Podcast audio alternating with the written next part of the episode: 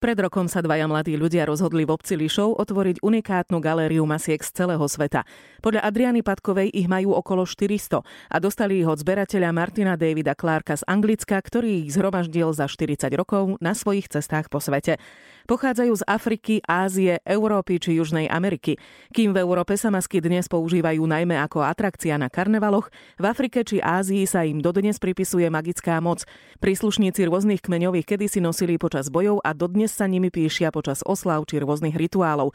Je tu napríklad aj maska tehotnej ženy. To je taká maska, ktorú ľudia využívali, keď napríklad žena nemohla otehotniť, tak e, oni s tou maskou spali. No a verili v to, že, že otehotnie. Najstaršia maska má 5000 rokov a zobrazuje zosnulého, ktorý mal dvojitú bradu. Naopak najmladšia má len 5 rokov a vyrobili ju pre Lady Gaga.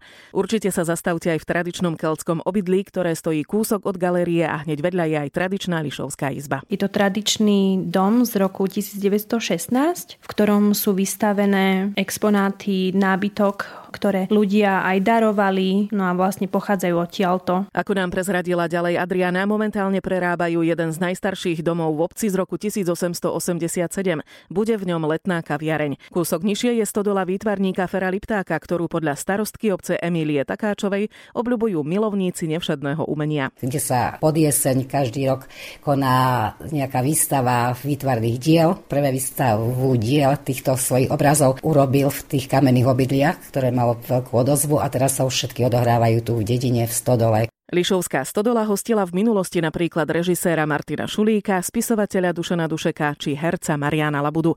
Pozornosť návštevníkov však nepriťahuje len umením, ale aj jedinečnou atmosférou.